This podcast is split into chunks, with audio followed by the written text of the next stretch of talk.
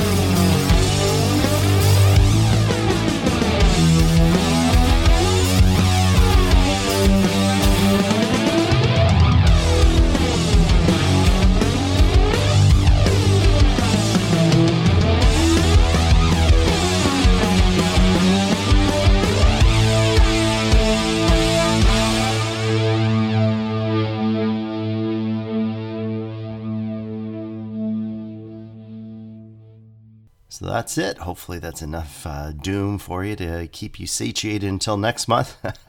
until then, remember to check out our website, www.themightydecibel.com, where on Mondays we have our new release Mondays. Tuesdays we have our In 40 Minutes curated playlists. Wednesdays and Thursdays we have our live reviews. And remember, you know where to go www.themightydecibel.com. Have a great one, eh?